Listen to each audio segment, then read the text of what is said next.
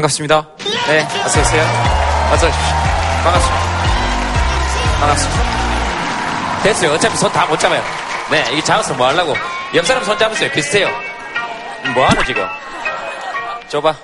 아, 사진이야? 자, 찍어줄게. 하나, 둘, 셋. 오케이. 자, 좋았어. 여러분 만나서 반갑습니다. 김재동입니다. 반갑습니다. 네, 반갑습니다. 아, 네. 자, JTBC 톡투에 오신 것을 환영합니다. 아, 오늘 되게 많이 오셔가지고, 옆에는 누굽니까? 자리가 없어가지고. 아, 그래요? 아시는 사람들입니까? 이렇게 여섯 명은? 아, 모르는 사람인데. 이렇게, 이렇게 앉아서 정말 더럽게 볼좀 하겠습니다. 네, 자, 알겠습니다. 무슨 얘기 했으면 좋겠습니까? 행복. 요 근래 경험해 본 적이 없는 것 같아서. 왜, 왜 행복에 대해서 얘기하고 싶으세요? 그냥 요즘 일하면서 스트레스도 많이 받고 그래서 좀 행복하고 행복한 삶을 사는 거에 대해서 좀 고민이 많아요. 무슨 일을 하시는지 여쭤봐도 됩니까? 선생님.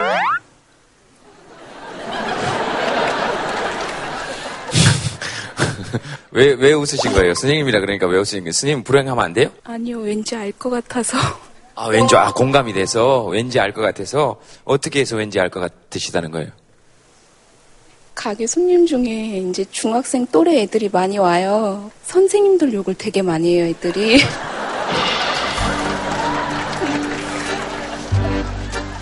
딱히 들어보면 선생님들이 잘못한 거 없거든요. 다 잘 되라고 하는 말인데. 그럼 선생님들 요즘 참 힘들겠다. 어, 그러시구나. 이거 엄청난 위로가 되시겠네, 보니까. 무슨 가게인지 여쭤봐도 됩니까? 세탁소요. 세탁소예요. 아, 교복 줄이러? 줄이러 오는 거는 아예 안 바꿔요, 저희는. 아, 왜요? 엄마가 그걸 용납을 안 하세요. 학생이 학생답게 하거든요. 아, 그래서 학생이 학생답게 해야지. 그리고 줄이러 오면 뭐라 그러시고? 예. 어, 학교 가면 이제 또 세탁소 어머님 욕을 하시겠네. 잘못하면. 문 나가면서 바로 욕하면서 나가요. 좀 이러면서 나가요. 아이고, 야, 그래요? 알겠습니다. 학생다운 게 뭐냐? 그런 거 없다. 우리도 우리, 우리 마음대로 할 권리가 있다. 하시는 학생 있습니까, 혹시? 네, 오케이, 오케이, 오케이. 자, 여기 남자 고등학생들이 있는 모양입니다. 여기, 남자 고등학생들입니까? 21살 아닙니까? 고등학생입니다. 아, 그래요? 어, 그럴 수 있지, 뭐. 어, 뭐, 그럴 수 있지. 아무도 놀라지 마세요. 그럴 수 있는 거예요. 오케이. 고등학교 2학년? 3학년이요. 아, 3학년? 그렇죠. 거성 아닙니까? 지금 거의 성인인데. 어, 그렇죠. 운동하죠? 수영했었어요. 어, 그러니까요, 그러니까요. 입시는 뭐, 그, 체육계통으로 아니요, 아니요. 그냥, 예, 예체능이요.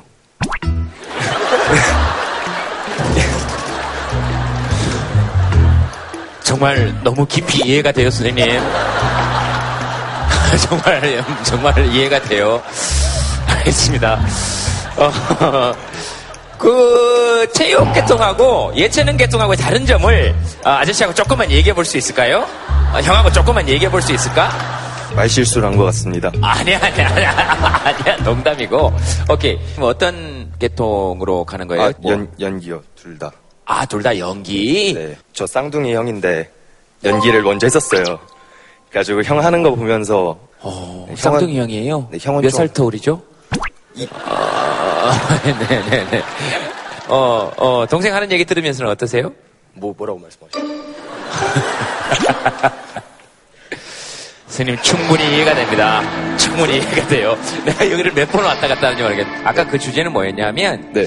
학생다운 게 에, 강조되어야 하느냐, 아니면 학생의 자율성이 조금 더 강조되어야 하느냐. 선생님도 지키셔야 될 게 있고 학생도 지켜야 될 게 있는데 서로 존중하면서 이뤄가야 좀 맞지 않을까 싶은데. 아하. 뭐 교복이 짧다거나 뭐 네. 치마 길이가 너무 짧다거나 뭐 바지 길이를 너무 이렇게 통을 늘려서 입는다거나 이런 건 사실 부차적인 문제고 네. 사실은 학생과 선생님 간에 얼마나 서로 존중이 돼야 되느냐 하는 문제다. 그래서 학생, 학생의 의견도 좀 존중받을 필요가 있다. 네. 학교에서 의견을 존중받지 못한다고 느낄 때가 언제가 있습니까? 그 선생님들 분께서는 이제 그 학교 엘리베이터가 있잖아요. 네. 선생님들은 이제 자유롭게 엘리베이터를 타고 다니시는 방면에 이제 학생들은 4층이나 5층까지 걸어서 올라가야 되는 문제도 있고 그리고 이제 막 요즘 부쩍 들어 이제 흡연을 하는 학생들이 좀 많아지잖아요. 학생들은 당연히 금, 그 담배를 필 나이도 아니고 네. 그 다음에 이제 거기가 공공시설이다 보니까 이제 담배를 피면 안 되는 곳이죠. 공공시설이죠. 예. 네, 공공시설이죠. 네. 근데 이제 선생님들은 자유롭게 아주 네 주차장에서도 피시고 그리고 이제 화장실에서 변을 보시면서 막 피시고 네. 이제 막 그리고 갔다 나오면 저희가 오해를 받는 거죠. 이제 막 너네가 폈다, 막 안 폈다, 막 아. 그런 그런 경우도 있고. 네. 어, 선생님들은 이제 자유롭게 엘리베이터를 타고 다니시는 방면에 선생님들은 자유롭게 아주 네 주차장에서도 피시고. 우리도 학교 다닐 때 스님하고 티격태격하고 그랬는데 지금 생각해보면 그 많이 맞았던 스님이 또 기억이 나기도 하고 티격태격했던 게 또 기억나기도 하고 요 나이 또래에 또 티격태격 안 하는 것도 또 이상하고. 어 알겠습니다. 오늘은 뭐 스님 고민도 한번 들어봤고 행복 행복에 대해서 얘기하고 있으니까 나는 이 사람하고 함께 있을 때 제일 행복하다. 연인끼리 오신 분들은 잘 생각하세요. 어, 지금 이렇게 손을 저렇게, 저렇게 번쩍 지금 무의식 중에 들었어야지. 나랑 함께 있을 때. 근데 연인끼리 온 사람 중에 든 커플이 저 한 커플밖에 없네, 지금. 큰일 났네. 예, 손을 번쩍 들었어요. 그리고 이제 아내분께서는 팔로 툭 치셨고, 어, 네가 그럴 자격이 있냐, 뭐 이런. 네, 아마 지금, 어, 사모님께서는 지금 한 8개월 중순이나 이제 9개월 초 입으로 접어드는 부분. 그죠? 그렇죠? 아, 자, 보자.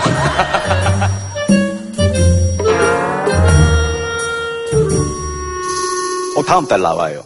아니, 그러니까 9개월. 다음, 지금 9월 8개월. 말이니까 두 달 남았어요. 두 달 남으니까 네. 그 딱, 딱 그 정도네요. 그죠? 네, 굉장합니다. 네, 굉장하기는요. 전 다 맞출 수 있어요. 네. 아, 아버님 되시죠? 예. 네, 그럼요. 저는 다 맞출 수 있어요. 깜짝 놀라시잖아요. 어, 알겠습니다. 어, 어떠세요? 이 사람하고 있을 때 행복하다라고 네. 자신있게 말씀하셨는데, 일단 저희가 같은 직업으로 만났고요. 아, 배우요. 예, 아, 배우. 예, 예. 와, 그래서, 그래서 표정이 이렇게 딱 지러우시구나. 어. 그래서 둘이서 지금 극단도 하고 있고, 아. 예, 예. 근데 지금 임신 중이라서 와이프가 이제 활동을 못 하니까, 네. 극단은 잠시 어, 스톱한 상태에서 이제 뭐 다른 일들로 이제 생활을 어, 해 나가고 있는데 네. 네. 너무 행복한 것 같아요. 어. 와이프하고 이렇게 밥 먹는 것도 행복하고 어, 아기를 가지고 또 이제 그렇게 살아가는 것들 하루하루 어, 살아가는 것들이 행복하고 어, 그런 것 같아요. 굉장히 통장에 잔고가 없어요. 참 철이 없는 건지. 예. 저는 더 인상적인 게 옆에 아내분이 어, 그 얘기에 저렇게 크게 호탕하게 어, 화사, 화사하게 웃으시면서 어, 아내분은 남편분의 얘기를 들으시면서 어떠셨습니까? 통장에 잔고가 없어요. 예? 잘 들었습니다. 네.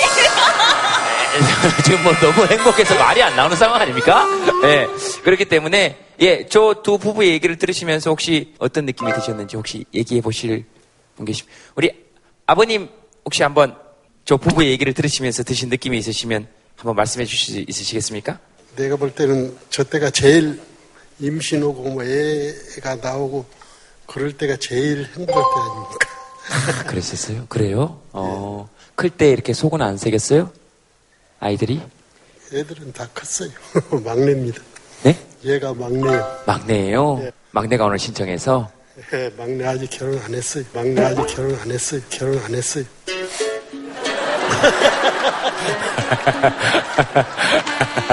왜 갑자기 그 말씀을 하신 건지. 그러니까 지금 막내가 굉장히 당황했거든요, 아버지. 이렇게 조곤조곤 행복에 대해서 말씀하시다가, 에, 막내가 아직 결혼 안 했어요. 네. 어머님, 마이크 한번 잡아보세요. 맨날 몇년 드셨습니까, 실례지만? 아, 저는 딸만 넷이에요. 근데 아들 낳으려고 많이 노력은 하셨어요? 아니, 그렇게 아들 낳으려고도 안 하고, 네, 어떻게 네. 그냥, 넷 낳고 보니까는 더 이상 낳으면 안 될 것 같더라고요. 아, 이게 제가 여쭤본 건 이제 우리, 우리 가족은 딸 다섯 넣고 아들 하나 놓으려고 계속, 계속 놓은 케이스거든요. 우리 누나들 이름이 다 아들을 낳기 위한 이름이에요. 집에 이름들이. 첫째 누나가 아들이었어야 되는데 분하다 그래서 재분. 그 다음 둘째 누나 이름이 재복. 다음에는 복 받아서 아들 낳아라. 어, 셋째 누나 이름이 재필. 다음에 필히 아들을 낳아야 된다. 넷째 누나 이름이 재숙. 어, 다음에 숙명적으로 아들을 낳아야 된다. 다섯째 누나 이름이 재영. 이제 영 끝인가 보다.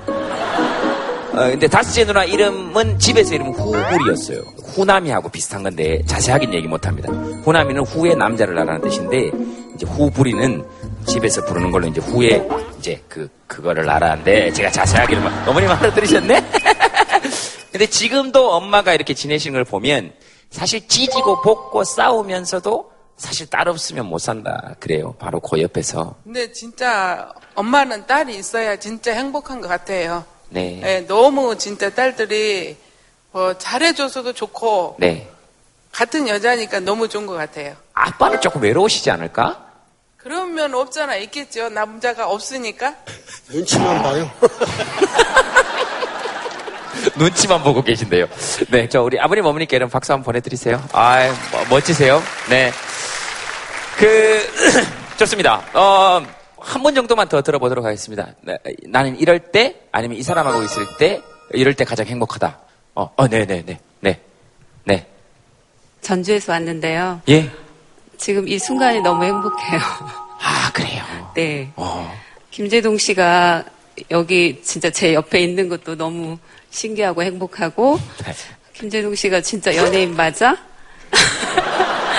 보통 연예인들은 실제로 보면 더 멋지다던데. 자세히 보니까 더 멋있긴 한 것 같기도 하고. 무슨 말씀이세요? 지금 말씀을 종합해 주세요. 무슨 말씀이시냐고요? 아, 제가 말- 네. 너무 행복해가지고 횡설수설했나요? 아, 아니요, 아니요, 아니요. 알겠습니다. 그, 따님께서는 엄마가 지금 이 순간이 제일 행복하다는데, 어, 이 말씀 듣고는 어떠세요? 좀 우왕청심만 먹어야 될 것 같은데. 몽등씨만 먹어야 될 것 같다고요? 지금 마이크 잡고 떨려가지고, 네, 늦었어요. 이미 마이크 잡았는데, 뭐. 엄마하고 같이 있을 때의 느낌? 어, 엄마가 그 방청기에 오고 싶어 하시는 것 같아서 제가 신청해서 왔어요. 좋은 추억 만들고 싶어서. 아, 그래요? 네. 음, 엄마가 엄청 고마우신가 봐, 지금 따님한테. 그럼 전도 좋죠. 네, 엄마, 엄마는 또 눈에 눈, 왜 자꾸 이렇게 딸 얘기들만 하시면 이렇게 엄마들이 우시는지 모르겠네. 최근에 사실은 뭐 이렇게 딸이랑 좀 갈등도 있고 숙제도 많고 그랬었는데 지금 뭐 서서히 풀어가는 과정이고 그 끝에 지금 이 자리에 있어서 너무 감사하고 행복합니다. 음, 음, 딸하고 무슨 갈등이 있었는지는 여쭤봐도 괜찮나요? 아이가 지금 학교를 잠깐 쉬고 있거든요. 네. 그래서 학교에 많은 문제들이 있잖아요. 많은 건강한 아이들이 다 어, 헤쳐갈 수도 있는 곳이 또 학교이기도 하지만 그렇지 못한 아이들도 또 있더라고요. 이 주변 환경이나 또 여러 가지 여건들 때문에 좀 힘들었습니다. 음, 네.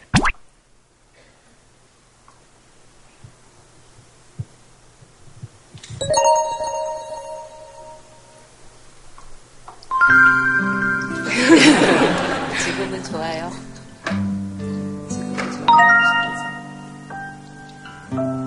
질문 안 하시나요? 네? 질문 안 하냐고요? 질문 없는데? 음,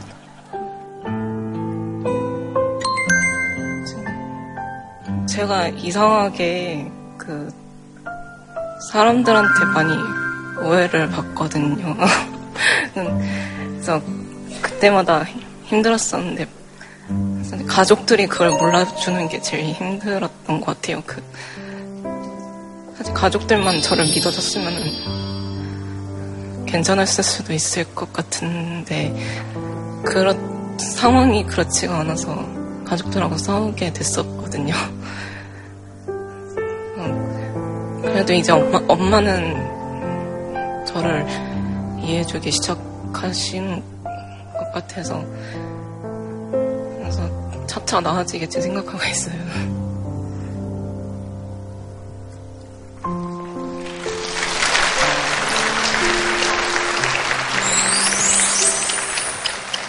알겠습니다. 네. 그쵸. 세상에 누가 한 명만 딱 믿어주면, 누구 한 명만 사실 나를 이상하다고 얘기하지 않고, 네 마음이 그렇겠구나라고 얘기해주면, 그걸로 살 수 있는데, 이제 엄마하고 그런 출발의 단계에 있다 그러니까, 어, 저도 들으니까 되게 좋네요. 어, 이거 계속 제가 질문은 없지만 계속 이렇게 있었던 이유는, 사람은 때로는, 어, 어떤 말을 하기 전에 긴 침묵이, 네, 그게 진짜 말이기도 하거든요. 음, 그래서 그렇게 1, 2분을 깊이 이렇게 쫙 깊이 어떤 사람을 주목해 주는 그 과정이 사실 저는 굉장히 감동적일 때가 어, 많아요. 그 지금 여러분들의 모습도 그렇고 따님이 얘기를 시작하기 전에 어, 전부 다 이렇게 끝까지 기다리잖아요. 네, 우리한테 좀 그런 시간이 필요한 거 아닐까? 재촉하는 것이 아니고 어, 저도 이렇게 말을 하다 보면 진짜 말은 긴 침묵 후에 엄마는 그거 못 견디지 않은데 네? 빨리 말 말하라고 이렇게 좀 재촉하시는 타입이에요. 엄마가 이제 슬슬 엄마 뒷담화도 하는 거 보니까 많이 관계가 많이 회복됐네. 어, 엄마 앞에서 엄마 뒷담화하기 시작하면 관계 회복에 아주 좋은 정신원데.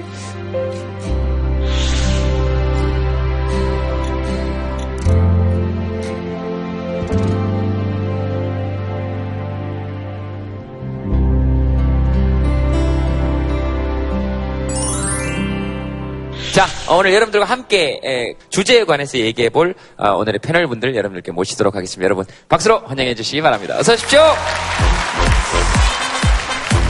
네.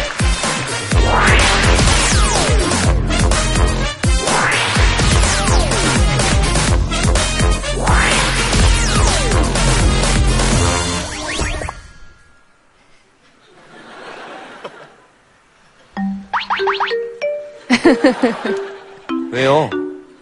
뭐요? 뭐 여주 씨한테 뭐 마음이 있거나 뭐 이러, 이렇게 생각하시는 거예요? 어. 제가 여주 씨한테 마음이 있는 것 같다 손 한번 들어보세요. 여주 씨가 저한테 마음이 있는 것 같다 손 한번 들어보세요. 여주 씨 나한테 마음이 없는 것 같다 손 한번 들어보세요. 네. 이런 게 빅데이터입니까? 이건 예, 이런 게 빅데이터냐고요, 이런 게. 데이터를 볼 필요도 없이 자명한 거기 때문에 기쁘세요? 그 여자분들이 그 피아노 치는 남자를 굉장히 좋아하니까요. 실제로도 그렇죠. 네, 그런 것 같아요. 어, 어, 네. 간단하게 우리 저 품위가 있는 그런 곡 하나 있을까요? 뭐 예를 들면 그 뭐 그 예를 못 들겠네. 예.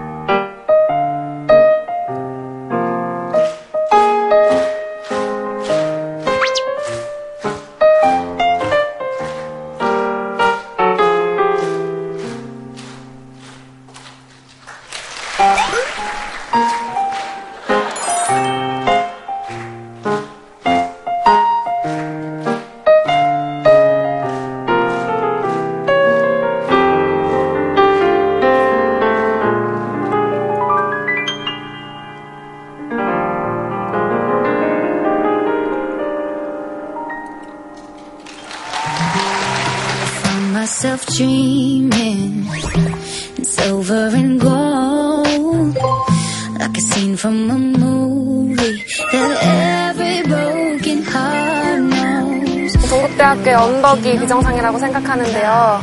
언덕이 너무 많아서 제가 20대 되고도 구두를 한 번도 못 신었어요. 다리도 굵어져요. 특이한 제 친구가 생각나요. 취업 준비할 시기잖아요. 지금 4학년이면. 근데 자기가 하고 싶은 거 하고 그 몸에 타투도 하고 이런 친구가 되게 자유롭게 보이면서도 좀 비정상이 아닌가라는 생각이 좀 들었어요. 비정상이 있을까라는 생각? 예전에는 이게 정답이었는데 이제 정답이 다른 걸로 바뀌는 경우도 많고 이러니까 편견이나 선입견을 가지고 이 사람을 보다 보니까 아, 이 사람은 비정상이야 라고 정상인 사람을 비정상으로 만드는 것 같은 느낌이 들더라고요. 안 좋은 이미지가 제일 먼저 떠오르긴 하는데 그 안 좋은 이미지를 저희가 만들어 가고 있지 않나. 오늘 여러분들과 함께 나눌 주제가 비정상이죠, 비정상. 우리를 뭘 비정상이라고 하는지. 비정상이라는 건 옳지 못한 것이라는 의미를 갖고 있잖아요. 근데 사실 우리가 가만히 생각해 보면 비정상이라는 건 정상 없이 존재할 수 없고 정상 역시 비정상 없이는 존재할 수 없거든요. 내가 키가 예를 들어서 정상이다란 말은 키가 굉장히 큰 사람도 있고 굉장히 작은 사람도 있어야 되잖아요. 내 외모가 정상적이다 그랬을 때는 뭐 경국지생처럼 아름다운 여인도 있어야겠고 또 이런 경우도 있겠고요. 그러니까 제가 말씀드린다라는 거는 아니, 그, 야, 그 타이밍을 절묘하게 맞추시네. 제가 분명히 여기 있다가, 어, 오래간만에 여기 한번 앉아보려고 했는데, 이런 경우를 바로 절, 그런 건 아니고요. 그러니까 제가 말씀드리고 싶은 것은 올바르지 않은 비정상이란 개념도 있지만은 또 다른 하나의 의미로는 평균에 수렴하지 않았을 뿐이라는 거거든요. 근데 자꾸 우리는 그런 문제들을 옳고 그름의 영역으로 접근할 수가 있다. 이렇게 첫 번째 우리가 생각하는 사회학적 영역의 비정상 개념일 수가 있을 거예요. 또 하나만 더 든다면은 정상 비정상이란 건 되게 시대적 개념이거든요. 봉건 시대 때는 무신론자가 다 비정상이었겠죠.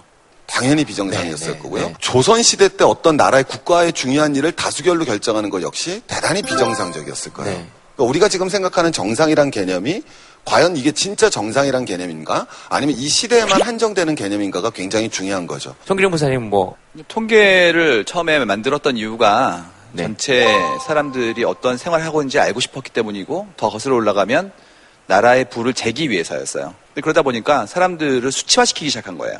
음. 그러다 보니까 그 분포가 일정한 모양을 따른다는 것을 알게 된 거죠. 그러다 보니까 가운데 있는 뚱뚱한 사람들이 정말 정상이고 나머지는 이상치처럼 보이기 시작한 겁니다. 아. 그러니까 뭐 한국의 표준적인 남성이 174에 66kg에 270mm의 신발을 가지고 있다고 하는데 어, 정상이네. 왜요? 얼만데요, 키? 마키가 얼마시냐고요? 전 184예요. 꼭 그렇게 치면은 이것도 비정상, 아, 이거라 그러죠. 죄송합니다. 이게 제가 키를 얘기하다. 죄송해요. 그러니까, 아니, 그렇게 치면 184 키가 10cm 큰 것도 비정상 아닙니까? 그렇죠. 비정상이죠. 그, 런 예. 그런 유로 치자면? 네. 출발은 정치적이고 그다음에 경제적인 이유였는데 네. 어느 순간엔가 사람이란 집단도 거기에 표준이 있다라고 생각하게끔 잘못 유도가 된 거죠 그야말로. 그래, 그렇죠. 예. 예, 한 줄 사연 한번 보도록 하겠습니다. 한 줄 사연. 네. 낮에는 연극 배우, 밤에는 대리운전. 이런 삶 괜찮을까요? 이거 혹시 두 분 사연이에요? 아, 그래요? 아니, 아까 저하고 미리 인터뷰를 하셨잖아요. 뭘요? 아, 이 사연이 이렇게 채택되시니 본인도 모르셨죠? 제가 무슨 질문을 했었는지 몰랐어요. 아, 그렇구나, 그렇구나. 네. 술 네. 먹으면서 사연 신청해가지고. 네네. 어, 여러분들이 신청하신 것 중에 저희들이 이제 그 오늘 얘기할 걸 뽑아놓은 거거든요. 근데 대단한 이- 인연이고 우연이네요. 어. 그리고 여러분들 여기 오신 것도 굉장히 사실 대단한 인연입니다. 저희들하고 지금. 여기 오시려고 몇 명 신청한지 혹시 아세요? 어, 이번 주에 18,000명 신청했습니다. 18,000명. 예, 요거만 해도 약간 사는 게 기분 좋아지지 않습니까? 이렇게 뭔가가 이렇게 뭔가. 예, 좋습니다. 어, 극단이 어디죠? 저희 바보광대. 바보광대 극단? 예. 아, 지금 앞- 공연하시는 거 앞으로 뭐 있습니까? 없어요. 촬영 있어요? 무슨 촬영 있어요? 영화요. 아, 영화 무슨 영화? 오. 어, 뭐요? 아, 지금 저기, 오빠 생각이라고, 예, 거기 잠깐 나와요. 아, 그래? 왜 어머 그러셨어요? 임시완 나오는 영화? 성함이 어떻게 되시죠? 저 구민혁입니다. 네. 앞으로는 적어도 여기 온 우리한테는 오빠 생각이라는 영화에는 구민혁이 나오는 영화입니다. 네? 그럼 우리한테는 그죠? 예, 우리 우리한테는 이 아는 사람 나오는 영화가 최고인 거지 뭐. 어, 어, 어. 어. 그 뒤에 또 뭐 있습니까, 영화가? 이거, 이, 이런 거 얘기해도 되나? 아, 그런 얘기 얘기해도 되죠. 네. 왜 홍보할까봐? 아니요, 아니요. 잘릴까봐.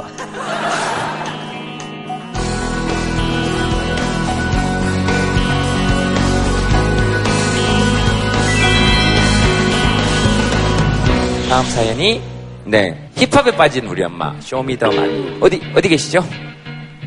안녕하세요. 예예 네 엄마랑 같이 그 방송 보는데 옆에서 네. 자꾸 막 랩하시고 그래가지고 뭐라고요? 갑자기 어느 순간부터 랩하고 저희한테 막 장난식으로 너희 빨리 자라 이러면서 막 그러시길래 예. 막 생활 말을 랩으로 바꿔서 가끔씩 해요. 그래요. 예를 들면 뭐 어떻게 너희 빨리 자라. 양치질 빨리 해라 이런 식으로. 양치질 빨리 해라. 네, 이런 식으로. 아 그래요. 어머님 일단 한번 보여주세요. 그러면 자, 잠깐 일어나셔가지고 뭐 준비까지는 아니시겠지만 네, 네. 그 왜 하시게 되신 거예요, 랩은? 어, 방학이고 그래서 같이 TV 보다가 보니까 너무 재밌더라고요. 네, 그리고 네. 하다 보니까 나도 할 수 있을 것 같고 막 그래서 한번 하다 보니까 생활처럼 됐어요. 어, 네, 네. 한번 그럼 뭐 어떻게 아, 아니 그 잘하는 거 아니고요. 그냥 TV 보면서 한 거니까 한번 해볼게요. 예. 아 이거 가사는 아들이 써줬고요. 그냥 아니 웃겨요. 그냥 웃긴 건데 아니 그래도 가사가를 아들이 써줬다는 것이 김재동, 김재동. 뭐가요? 아 저에 대해서 지금 아니 랩을 아니 그니까 그 톡톡유 그거 보면서 톡톡유요. 네, 해볼게요. 네. 김재동 톡투유 방송 출연했지 TV에 나온다고 자랑을 했지 그러다 뭐지? 어 다시 할게요. 다시 할게요. 아 김재동 톡투유 방송 출연했지 TV에 나온다고 자랑을 했지 이러다 편집되면 개망신 PD가 센스 있으면 이 장면 살리겠지 예.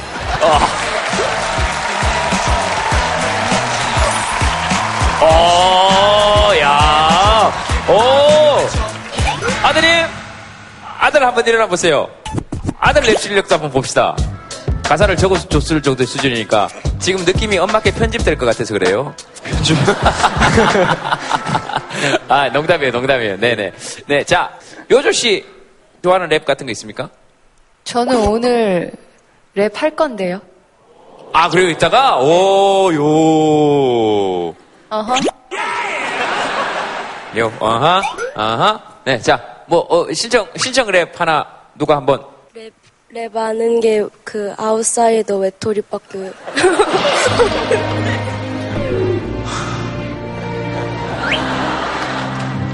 우리가 다가온 이번에 대면했을 때 또다시 혼자가 되는 게 두려워 외면했었네. 고민을 그리던 지나간 시간이 다시금 내게로 되돌아오기를 바라는 간절한 마음으로 밤마다 기도했었네 상처를 치료해줄 사람 어디 없나? 가만히 뒀다 끊임없이 떠나? 사랑도 사람도 너무나도 겁나. 혼자인 게 무서워 나? 잊혀질까? 두려워. 상처를 치료해줄 사람 어디 없나? 가만히 뒀다가 끊임없이 떠나? 사랑도 사람도 너무나도 겁나. 혼자인 게 무서워 나? 잊혀질까? 두려워. 여기까지 할게요. 어때요? 잘하는 것 같아요. 아, 그래요? 잘하는 거. 솔직히 말해봐요. 정말로 잘하는 것 같아요? 아니면 원래 알던 랩하고 좀 달라요? 조금.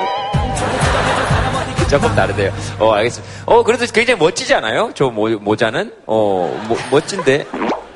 아니요, 그 모자, 엄마와 아들이 멋지다, 멋지다고요. 어. 송혜련 선생님 뭐 하시고 싶은 말씀 있으세요? 데이터 좀 보여드릴게요. 가져온 게 좀 있으니까요. 비정상이란 말이 바뀌고 있어요, 의미가. 2012년도에는 어떤 것이 있냐면 비정상이라는 것이 주로 이제 내 세포 같은 거예요. 내 정신 같은 거. 그래서 검사를 했는데 병리학적으로 무슨 여러 가지 이유 때문에 이것은 안 좋은 거다라는 이미지가 비정상이었거든요. 네. 근데 2015년도가 되면 좀 바뀝니다. 장위환과 타쿠야가 나와요. 어, 비정상이라는 것이 나쁜 것만은 아니다라는 생각이 이제 들어오기 시작하는 거죠. JTBC가 거기에 대해서는 형역화 공을 세우고 있는 거고요. 재밌는 게 몸매 같은 것들이 나오고요. 현실에 대한 부분들이 올라오기 시작해요. 그래서 이게 뭐지? 라고 데이터를 좀 봤습니다.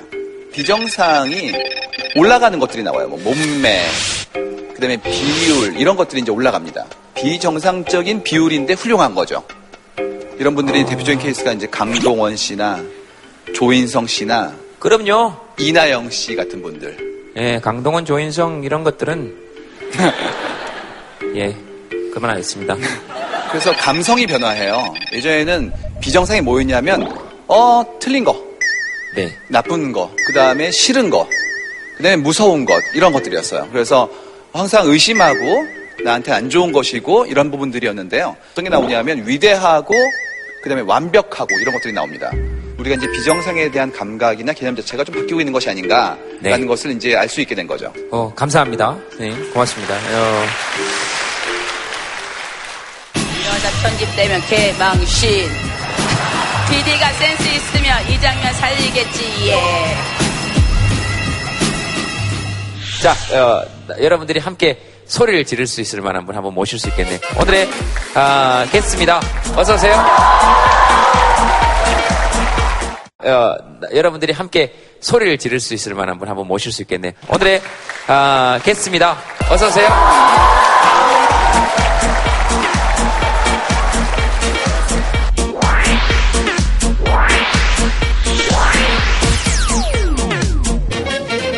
독투유 자주 이렇게 마- 자, 자주 보고 저도 자주 챙겨 보는 편이에요. 그래서 네, 너무 반갑습니다. 오늘. 네, 아 반갑습니다. 감사해요. 고맙습니다. 그렇게 말씀해 주셔서.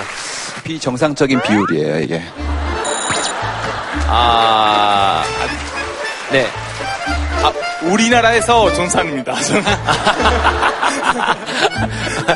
저도 우리나라에선 정상입니다. 그렇죠.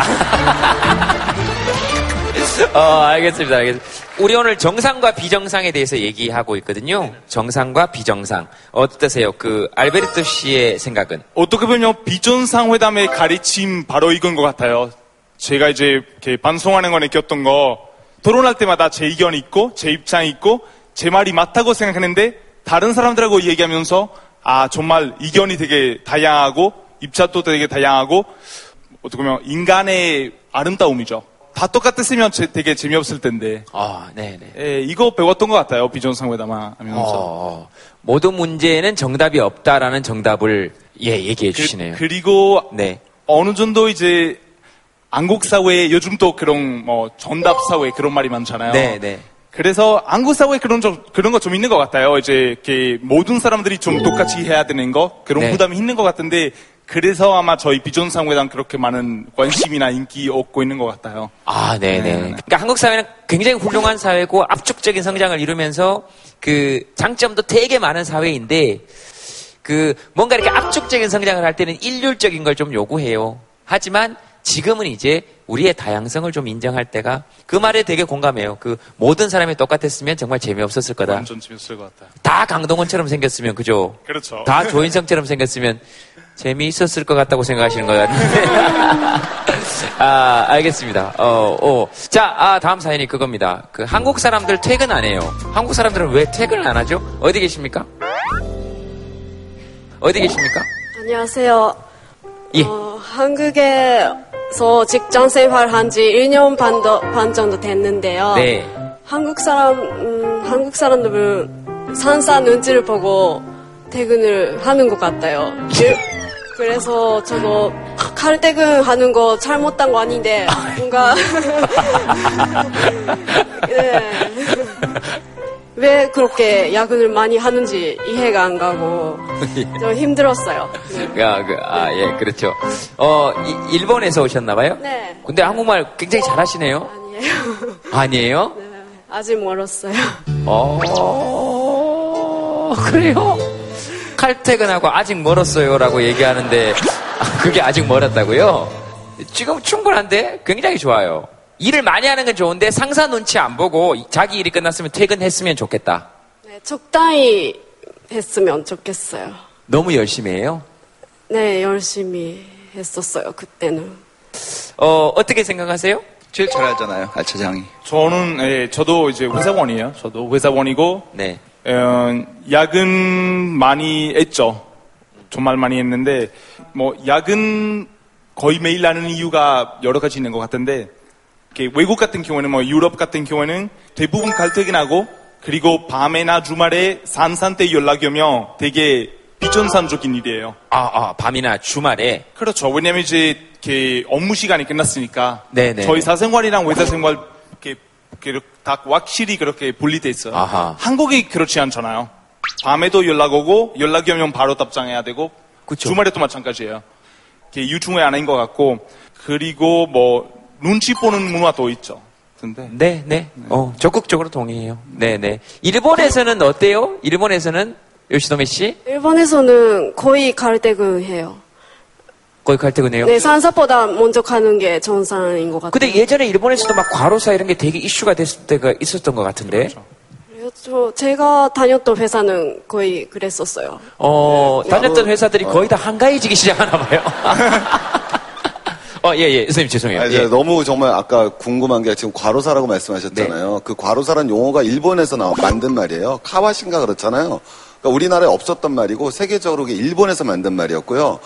저는 일단 일본 분이 저 질문을 해서 깜짝 놀랐었어요. 그다음에 아. 두 번째는 알베르토 얘기 듣고 딱 맞는 게 뭐냐면은 서구는 자본주의의 출발점을 정신적인 측면에서 찾으면은 청교도주의에서 찾거든요. 금욕주의적이고 그다음에 개인주의적이고 합리주의적 방향에서 나오는 거예요. 그래서 이것이 있었기 때문에 서구 자본주의가 발달했었다라고 설명을 했었는데 20세기 초반에 일본이 등장하고 한국이 나오고 싱가포르이 나오고 홍콩이 나오거든요. 그럼 얘네들은 청교도적인 개인주의가 없음에도 불구하고 어떻게 자본주의 발전을 이루어냈느냐의 문제가 나오게 돼서 대만의 어떤 두웨이밍이라는 학자가 뭐라고 그러냐면 유교 자본주의라고 이걸 특성화시킵니다. 그래서 유교 자본주의라는 건 표현하면 아주 간단하게 가족주의적 직장관이 아시아의 발전을 이뤄냈다라는 거예요. 예를 들면 그 대표적인 게 평생 고용제였죠. 일본의 혼다 회장은 뭐라고 그랬었냐면 직원을 정리해고하는 사장은 활복하라고 그랬거든요. 그게 기본 문화예요. 근데 거꾸로 그 단점에는 뭐가 존재하느냐면 직장의 가족주의적 문화잖아요. 우리 어렸을 때 밥 먹을 때 아버지 먼저 수저 놓으면 그거 완전히 그냥 쌍소리 듣잖아요. 네. 마찬가지로 돌면. 어떻게 상사를 놔두고 퇴근하느냐의 문화. 네. 예, 네. 근데 그게 사실 우리가 일본의 영향을 받은 거거든요. 근데 그렇게 얘기해 주셔갖고 제가 까, 어, 이거 뭐, 어, 바뀌었나 일본은 확 그래 되게 궁금했어요. 이게 뭐 잘못됐다 옳다가 아니고 우리 저 요시도메 요시도메 씨는 굉장히 일본이든 한국이든 괜찮은 회사들을 다니신 걸로 지금 네 운이 좋으신 걸로 네, 뭐 어, 네. 문제는 어떤 거냐면 사상과 철학이 유지되려면 환경이 변화하지 말아야 되거든요. 지금은 종신고용을 안 하고 있고 그 다음에 이제는 종신고용이 끝난 다음에 수명이 짧아가지고 10년 이내에 대부분 다 죽었어요. 그 나머지 여생이라는 거에 대한 개념이 없었는데 지금은 정말 50년 이상 사실 수도 있잖아요. 그러니까 나머지 안전판이 가정인데 계속 야근을 하면 가정이 사라지거든요. 네. 그렇기 때문에 그 아빠의 역할을 하던 기업이 더 이상 아빠가 아닌데 네. 밑에 있는 직원들한테는 아빠한테 말 잘 들으라는 식으로 간다는 건 좀 문제가 있지 않나. 네. 한마디 붙이자면 거기에다가 요즘 문제가 되게 많은 직원들이 여성분들이시잖아요. 네. 그 요즘 되게 많은 여성분들이 똑같이 야근해요. 남아 있고 제가 다녔던 회사 같은 경우는 결혼하지 못다, 못했던 30대 중후반 그런 여성 직원들이 되게 많았어요. 네. 왜냐면 거의 맨날 뭐 늦게까지 남아 있으니까. 네. 그럴 수밖에 없죠. 결론 어. 뭐 연애도 못하고 결혼도 못하고 그런 문제도 있는 것 같아요. 그러니까요. 회사에 그렇게 어, 20, 30대 여성들을 늦게 잡아놓고 야근을 시키니까 결혼하지 못하는 남자들이 늘어나고 예? 여자를 볼 수가 없어 밤. 다 회사에 붙들어 놓고 지금. 그, 이게 아이 그렇잖아요. 이게 몸이 좀 덜 피곤해야 몸이 좀 덜 피곤해야 생각이 나지. 저는 그러니까 좀 그 모든 기업이 그렇다는 얘기는 아니지만 조금 더 그 부분에 신경을 써줘야 결국 기업이 오래 간다는 건 소비자들이 행복하고 오래 있었어야 있어야 된다는 거잖아요. 소비자의 수가 늘어나야 되는 것이고. 그러니까 무리하는 건 미래를 당겨서 쓰는 거예요. 결국. 그렇죠. 그러니까 그렇게 당겨 쓰다가 남아 있는 미래가 없어지는 거고, 그러니까 우리는 지금 애를 안 낳고 있죠. 다시 그때로 돌아가고 싶어요? 아니요. 반반이죠. 모르겠어요. 뭐 잘 모르겠죠. 약간의 결정장애가 있는 것도 우리들의 특성이에요. 네, 요새는 예. 그 일이 한가해져서 예. 어, 여유도 많이 생겼는데 야근했던 시기가 좀 그립고 그, 그때가 뿌듯했어요. 그, 맨날 퇴근하고 뭘 해야 될지 모르고 그게 조금 고민이에요. 한국, 한국 사람 다 되신 것 같아요. 아, 그렇죠. 왜냐하면 한국 사람 대부분이 느끼는 감정이거든요. 일 끝나고, 아우, 일 좀 그만했으면 좋겠어. 그러다가, 쉬어! 그러면, 뭘 하고 쉬어야 됐지? 오, 그런 느낌을 받아요. 그래서 네.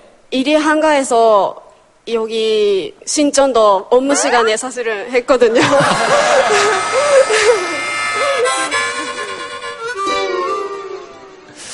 예, 혹시 우리 저 의견들 중에서 뭐 지금 방금 들으신 것들 중에 음, 의견이 있으신 분 계십니까? 저 같은 경우에 이제 중국에서 살다 왔는데 중국에서 가장 많이 들었던 말이 그거였어요. 돈 더 주는 거 아닌데 내가 야근을 왜 하냐. 근데 한국에서는 그게 당연한 거잖아요. 그러면 우리 쉽게 하는 말로 외눈박이가 정상인 세상에서는 두눈박이가 이상한 거다. 네. 지금 한국이 비정상화된 세상에서 정상을 찾다 보니까 이렇게 된 거 아닐까. 어쩔 수 없이 야근을 해야 되는 경우라면은 기업은 채용을 늘려야 되죠. 그거를 남아있는 사람들한테 강요하면 그건 또 인권을 침해하는 거고. 근데 이 모든 게 당연한 게 한국 사회라면은 이제 한국 사회가 우리 한 명 한 명이 비정상이 아니라 하- 한국 사회 전체가 정상이 아닌 건 아닐까. 지금 얘기하면서 좀 저는 그 생각을 되게 많이 했어요. 어. 전부 다들 지금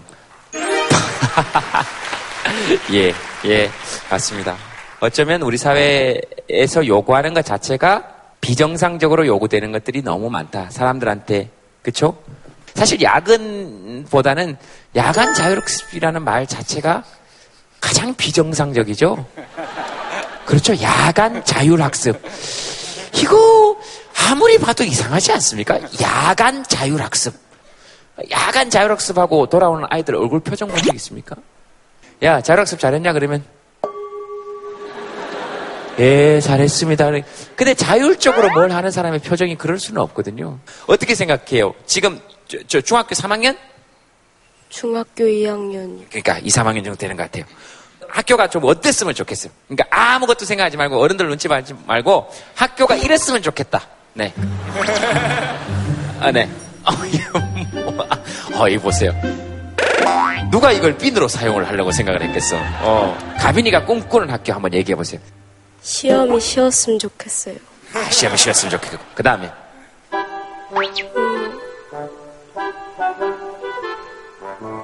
시험이 쉬었으면 좋겠어요. 그 다음에. 그냥 시험이 쉬었으면 좋겠어요. 알겠어요. 어, 시험이 쉬웠으면 좋겠대. 에, 이해가 되잖아요. 우리도 다 그렇게 꿈꿨잖아요. 조금 더. 지난주에 제가 봤던 그 기사 중에 하나가 구 유럽의 어떤 나라였는데요. 네. 시험 시간에 선생님이 오셔가지고 이게 뭐예요? 물어보니까 답을 가르쳐 주는 장면이 나오는 거예요. 예. 그래서 내용이 뭐였냐면 시험은 모자라는 게 뭔지 알고 모자라는 걸 가르쳐 주기 위해서 그 상태를 알고 싶은 것이지 걔를 평가하는 게 아니다라는 얘기를 하는 걸 보고 음. 너무 놀랐습니다. 그러니까 지금 한국은 시험이 계속 어려워지고 있거든요. 네. 어려워지고 있는 게 그들에게 공부를 더 시키고 싶은 것도 있지만 사실은 변별력 때문이에요. 등수를 내야지만 순서에 의해서 분류가 가능하고 그다음에 그런 사람들한테 좀 더 큰 기회를 줄 수 있으니까라는 부분이 없지 않아 있거든요. 네. 그래서 저는 시험이 쉬웠으면 좋겠습니다. 세 번 말씀하신 게 굉장히 크게 가슴에 와닿습니다. 네. 조금 시험이 좀 더 쉬웠으면 좋겠어요. 그래가지고 애들이 조금 이렇게 시도 좀 외울 수 있고, 그, 제, 시- 그 책에서 봤는데 어떤 학교 소풍에 장기자랑 하는데 전부 다 나와서 발레하고, 무용하고, 영어하고, 예, 태권도 하고, 학원에서 배운 거 하고 이랬는데, 근데 이제 얘는 시를 좋아해서 그 시를 암송하는 게 몇 개가 있어서 시를 암송을 했는데 그 아이가 단연 장기자랑에서 1등을 했어요. 요 아이들이 처음 보는 거야. 어떤 시를 외워서 다니는 아이를 저 학원에서 배운 적이 없거든. 예. 근데 그 얘기 듣고 되게 뭉클했어요. 그 시- 혹시 시 하나 외워 다니는 분 계십니까? 한번 들어보고 싶어서 그래요. 문득. 고등학교 때 되게 힘이 됐던 시인데 생각이 나서 네. 한번 읊어볼게요. 어, 여름 랭보 푸른 여름 저녁 오솔길 가리니 마음은 꿈꾸듯 발걸음은 가볍고 맨머리는 부는 바람에 시원하리라.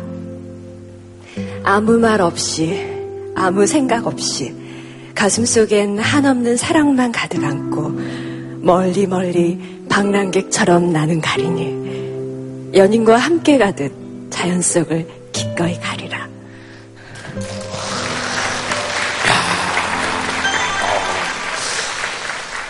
어, 느낌이 수진 씨 들으시면서 네, 목소리가 너무 좋으셔가지고 우리도 좀 깜짝 혹시- 놀랐어요. 혹시 성우 분이세요? 성우 성우 지망생이었어요.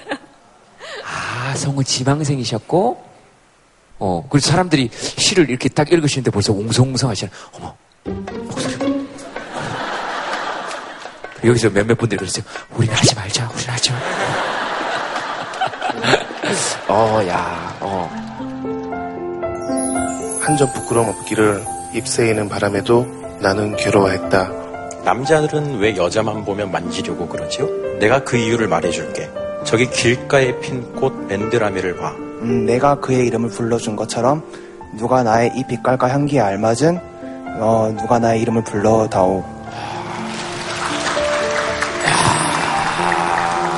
어, 어, 멋지다. 알베르토 씨 혹시 이탈리아 시 중에 혹시 Con te forse, piccola consorte, dolce e trasparente come l'aria, rinnegherei la fede letteraria che fa l'amore simile alla morte.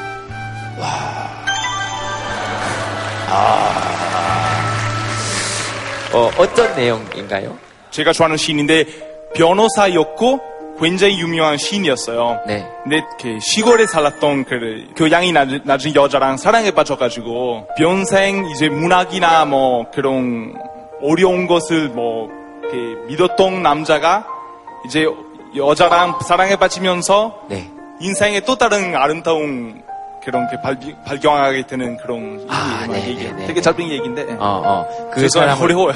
어, 그 사람을 위해서라면 내가 지금껏 이룬 모든 것을 버려도 좋다. 뭐 이런 행복하게 더 행복하게 살 수 있겠다. 아, 더. 행복하게 살 수 있다. 근데 시니 시 시니까 사실 말이 굉장히 아름답고 되게 아, 아, 네네. 그렇, 그렇게, 그렇겠죠. 네. 우리가 자막으로도 보고 이탈리아도 한번 배워볼게요.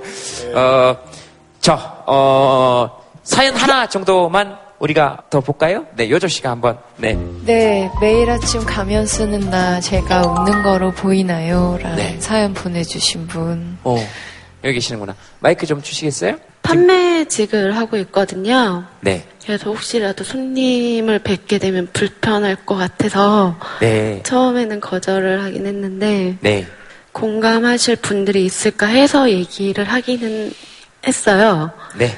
이렇게 일을 하면서 손님을 응대하다 보면 계속 웃어야 되고 또 화가 나는 상황에서도 참아야 되니까 손님들한테는 진짜 잘 웃고 정말 잘 얘기하는데 집에 가면 가족한테는 되게 짜증을 내요. 그래서 지금은 그게 좀 무서워져서 좀 친한 사람들한테도 연기를 하는 것 같아요. 손님 대하듯이 그냥 제가 9년 동안 일하면서 비정상이라고 느꼈던 순간이 아버지가 돌아가시고 나서 처음 매장에 가서 일을 하는데 아버지랑 딸이 손님으로 들어왔는데 제가 웃으면서 응대를 할 때 내가 정상이 아닌 것 같다. 그리고 그 손님이 가고 나서 화장실에 뛰어가면서 울었고요. 그러니까 매장에서는 울지도 못하니까 그게 정상인지 비정상인지도 이제는 모르겠어요. 지금은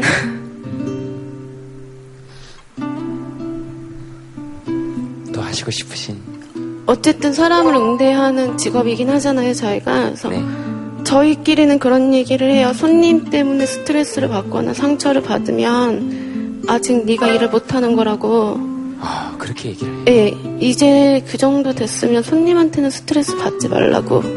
그래서 이제 그게 조금 상대적으로 가까운 사람들한테 가요. 내가 상처를 줘도 되는 사람, 아. 그걸 조금 이해해줄 수 있는 사람, 음, 그냥 그렇게 내가 공격할 수 있는 사람들한테 조금 돌아가고, 내가 공격할 수 있는 사람들은 어떤 사람들이에요? 가족, 친구. 친구. 그래서 말을 점점 안 하고 같이 있는 것도 그냥 결국엔 짜증을 낼 것 같아서 자취를 시작했어요. 집에 와서 아무 말 안 해도 너무 행복하거든요. 말할 사람이 없으면 그게 더 행복해요. 억지로 웃어야 될 사람이 없으니까. 연기 안 해도 되니까. 일단 사람을 상대하는 일이 얼마나 스트레스가 큰지는 아마 여기 계신 분들도 다 아실 거고, 근데 저도 그 사고로 동생을 잃었었어요. 근데 그 얼마 뒤에 제주도에서 공연이 있었거든요. 저도 웃으면서 노래했죠. 하면서, 어, 참, 내가 제정신인가 지금 이런 생각을 했고 애꿎은 가족들한테 다 화풀이로 풀기도 했었고요. 그렇게 자취를 해야 되겠다고 결심하게 된 결정적인 계기도 너무 지하고 똑같아요. 우리가 이렇게 만나서 두 사람이 됐으니까 비정상 아닌 것 같아요.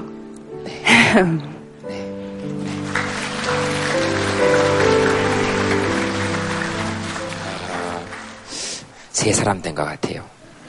저도 그 자취한 지 십 몇 년, 18년 정도 된것 같네요. 비슷한 감정을 가진 적이 있다 하시는 분 손 한번 들어보시겠어요? 호. 당연하다, 그거.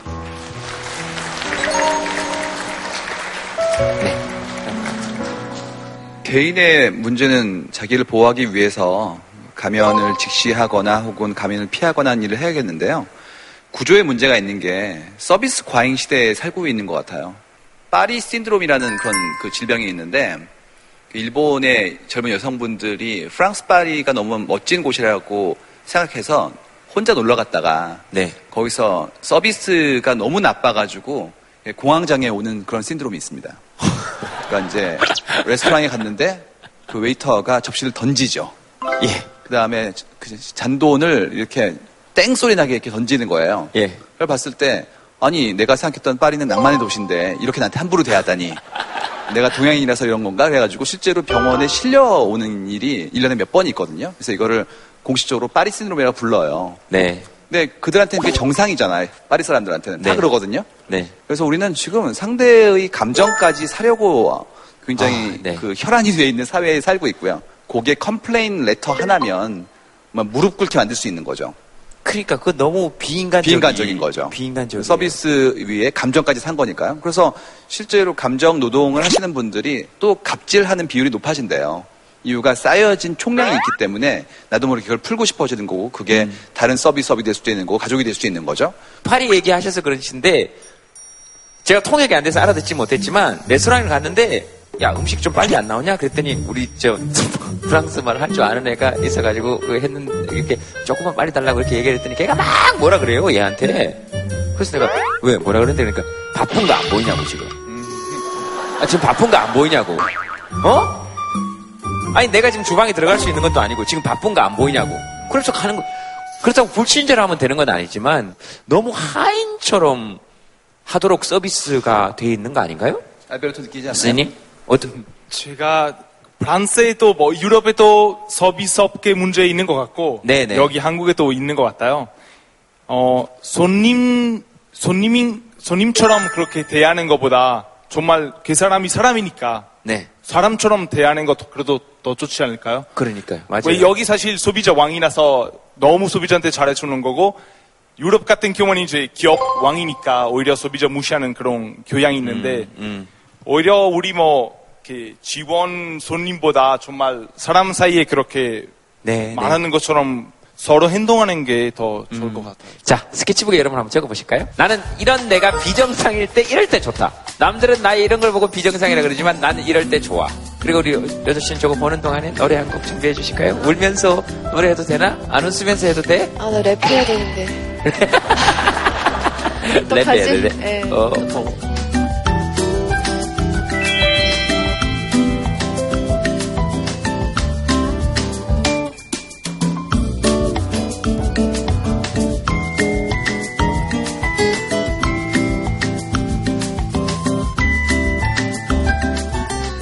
들어보실까요? 네. 스케치북? 네.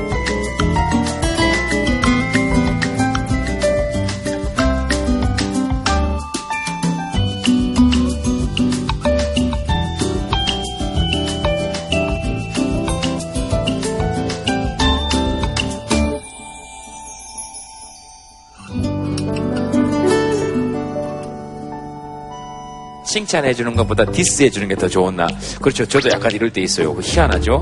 엄지가 단지 중이라 앞정이 잘, 엄지가 짧아서 앞정 잘 박혀요. 솔로라서 1인 1닭, 개이득. 아이고, 이 양반아. 요리 못하는 아내에게 요리 잘해주는 남편. 야 엄마 아빠랑 함께 노는 게 좋나? 나이가 좀 있는데도 엄마 아빠랑 함께 노는 게 제일 좋아요. 친구 남편이랑 방청 왔어. 친구 남편이랑 방청을 왔어요? 누군데요, 친구 남편이? 친구 남편 둘이서? 아니요, 친구. 친구 동생이랑 친구 남편이랑 이렇게 왜요? 친구가 지금 아기가 있는데 오늘 아파서 따로 못 놔두고 왔어요. 그래서 그러면 보통 남편이 여기 오고 친구하고 거기 있는 게 정상 아니에요? 당첨되신 분이 남편분이라서 이게 본인이 와야 된다고. 지금 굉장히 어색하지 않습니까? 맞습니다. 친구 동생분은 저 오늘 처음 봤어요. 뭐라고요? 결혼식도 봤어요. 아, 결혼식 때 봤어요. 네, 이렇게 얘기를 듣다 보면 모두 다 정상처럼 들린답니다. 사정을 생각하다 보면 내가 생각할 때 내가 정상이다 소리 한번 들어보세요. 내가 생각할 때 내가 생각해도 나는 가끔 비정상이다. 아이고 인생 하시는 분 손 들어보세요. 그래 이거 비정상이에요 사실. 그게 비정상들끼리 만나가지고 만나는 거지 뭐. 자 여조 씨 노래 듣겠습니다. 저기 저 되게 궁금한 거 여자분들에게 궁금한 게 있는데 이 마스크팩이라는 게 네. 사람의 어떤 평균적인 얼굴형에 맞춰서 제작이 된 거잖아요. 근데 제가 마스크팩을 하면 이 잘 안 맞아요. 제 얼굴에 일단 이마 부분이 너무 부족하고요. 턱은 또 너무 남아요, 여기까지. 아, 내 얼굴형이 되게 대한민국 표준에서 굉장히 되게 많이 벗어났나, 이런 생각을 하거든요. 무의식 중에 그런 생각을 하게 되는 거예요. 마스크팩에 내 얼굴이 맞지 않으면 내 얼굴이 비정상인가 하고 생각하게 되는 거잖아요. 저 그런 생각을 너무 많이 하게 돼요. 마스크팩 할 때마다. 이게 지금 그렇게 되는 거잖아요. 그러니까 뭐가 정상이다 얘기하는 사람들이 사실은 비정상인 거라고 반드시 의심해 봐야 되는 것 같아요.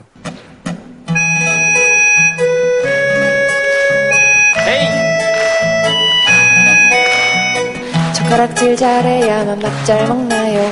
잘 못해도 서툴러도 밥 잘 먹어요. 그러나 주위 사람 내가 밥 먹을 때 한마디씩 하죠.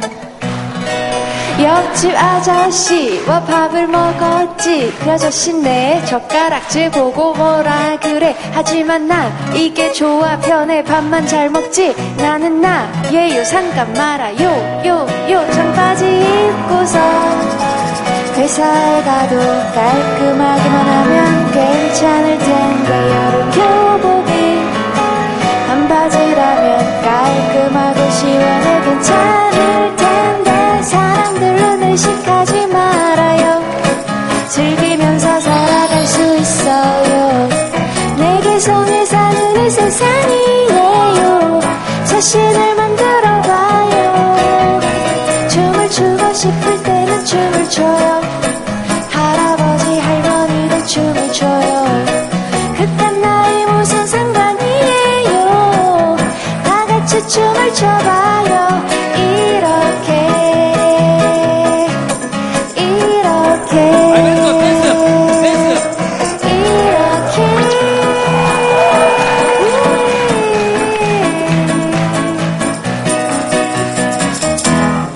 알베르토 씨 한번 너 사회에 불만 있냐 한번 해주시겠어요?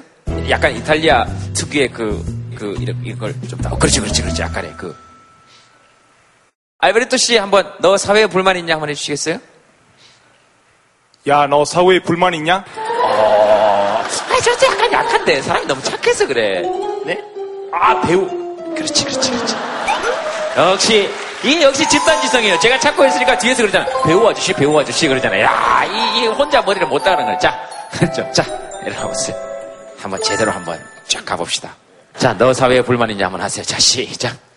사회 불만 있냐? 사회 불만 있냐? 불만 있냐? 아, 예. 야, 여기서 그러시잖아요. 역시 그러시잖아요. 알베르토 씨 오늘 함께 해주신 소감.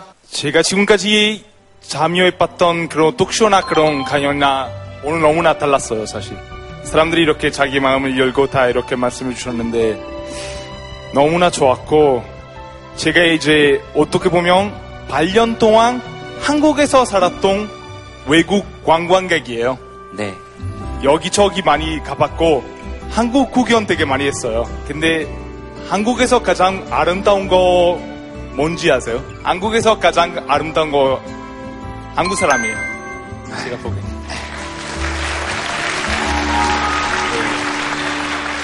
정말 아름다우세요. 감사합니다. 알베르토 씨 보면서도 그런 생각이 들죠? 사람이 참 아름답다 이런 생각이 들잖아요. 전 세계 어느 나라에 가더라도 어디에 있든지 간에 사실 제일 아름다운 건 나는 나로 충분